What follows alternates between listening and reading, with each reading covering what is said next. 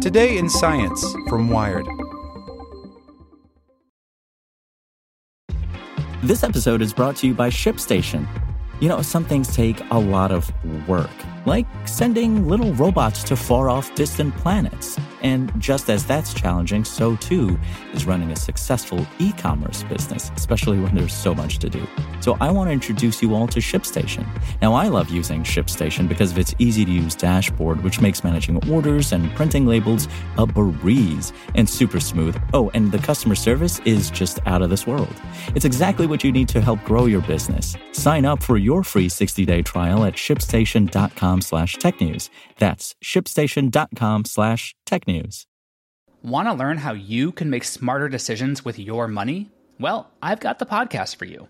I'm Sean Pyles, and I host NerdWallet's Smart Money Podcast. Our show features our team of nerds, personal finance experts in credit cards, banking, investing, and more. And they'll help you make the most of your money while cutting through the clutter and misinformation in today's world of personal finance. You'll get clarity on strategies to help you build your wealth, invest wisely, shop for financial products, and plan for major life events. Listen to NerdWallet's Smart Money Podcast wherever you get your podcasts. Today in Science from Wired. Why utilities want to control your smart thermostat sometimes. Don't mess with Texans air conditioning. Here's why some customers in the state had their thermostats remotely controlled. By Matt Simon.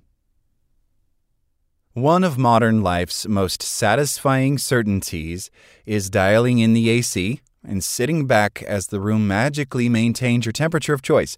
But last week, owners of smart thermostats in Texas reported that the magic is gone.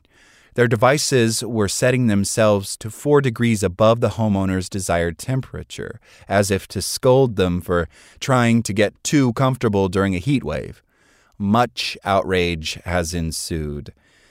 The Toasty Texans had stumbled into a precarious dance of electrical supply and demand. When they'd bought their smart thermostats, they'd opted into a voluntary program called Smart Savers Texas, offered by Energy Hub, a software company that runs the program for customers of utilities, including CenterPoint Energy. In times of high demand, like an unrelenting heat wave, they'd agreed to allow that 4 degree bump. During such a temperature adjustment event, the user can manually override the increase, according to Energy Hub, but will lose out on their entry to the sweepstakes, up to $5,000 paid toward a year of electricity bills. Anyone who wants to get out of this demand response program can simply unenroll. Basically, you endure a somewhat hotter room to make sure your AC doesn't help crash the grid, in which case you and everyone else would have to endure much hotter rooms. Energy Hub is one of several companies that run demand response programs nationwide, and their program is device agnostic, so it won't be users of just one brand of thermostat who notice an increase. The real benefit of these programs is a very small inconvenience, potentially no inconvenience at all, in order to make sure that everybody has a HVAC and lights during these extreme weather events, which I think are becoming more prevalent, says Erica Diamond, Vice President of Customer Solutions at Energy Hub. A representative from CenterPoint Energy emailed a statement to Wired explaining the partnership.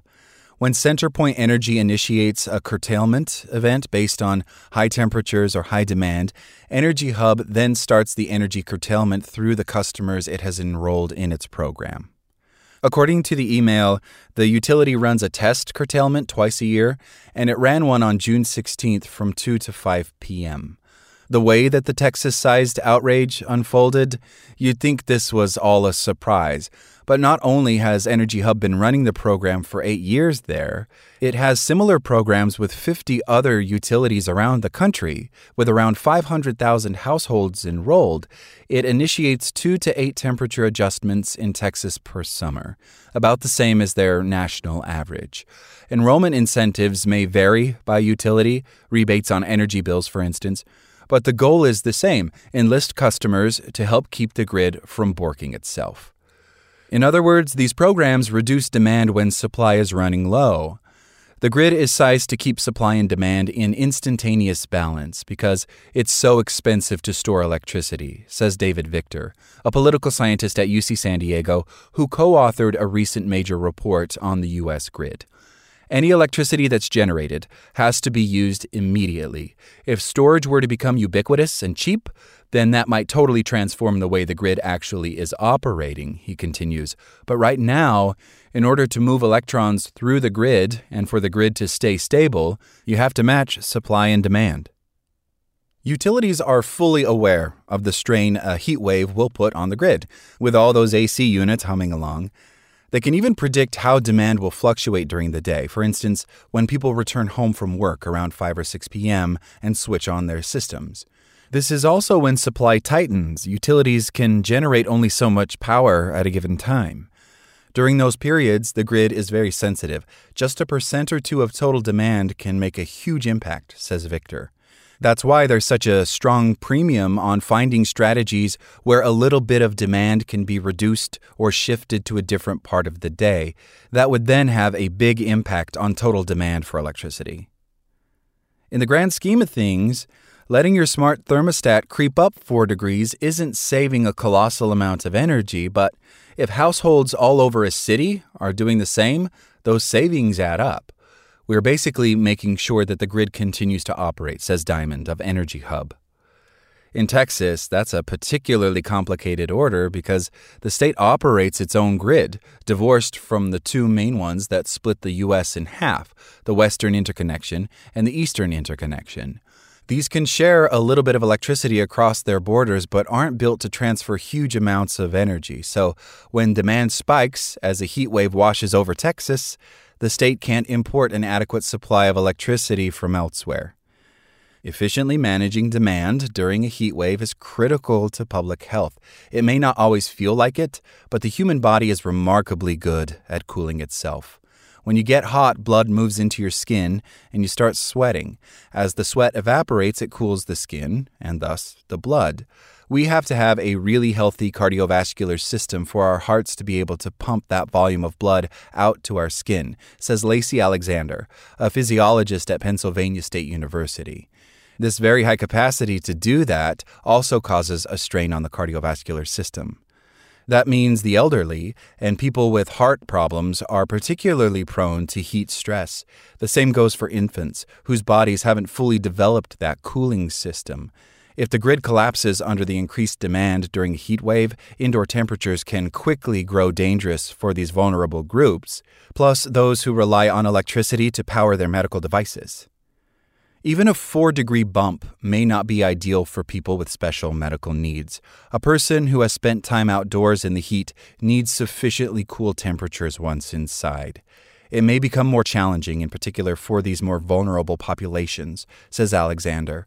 And other people might encounter more of an annoyance if you have to manually override your thermostat's adjustment.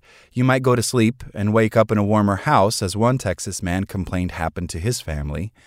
There have also been reports on social media of customers not being able to override the adjustment. Energy Hub's representative says they can't comment on specific incidents, especially since other companies are running demand response programs in Texas. Building a better national grid can keep the AC running for vulnerable populations, even during peak demand, and our ever hotter summers will require bolstering the national infrastructure to share the plentiful solar of the Southwest and the wind of the Midwest across distances. It might also mean finding better ways to store energy in distributed networks or microgrids. But adapting to a warmer world is also about addressing demand with strategies like temperature adjustment events. This issue of demand response is one of the sleeper issues, a very important sleeper issue, says Victor. In the management of power grids, there's been so much attention to the supply side and not enough attention to the demand side. Like what you learned? Subscribe everywhere you listen to podcasts and get more science news at wired.com/science. Want to learn how you can make smarter decisions with your money? Well, I've got the podcast for you. I'm Sean Pyles, and I host NerdWallet's Smart Money Podcast.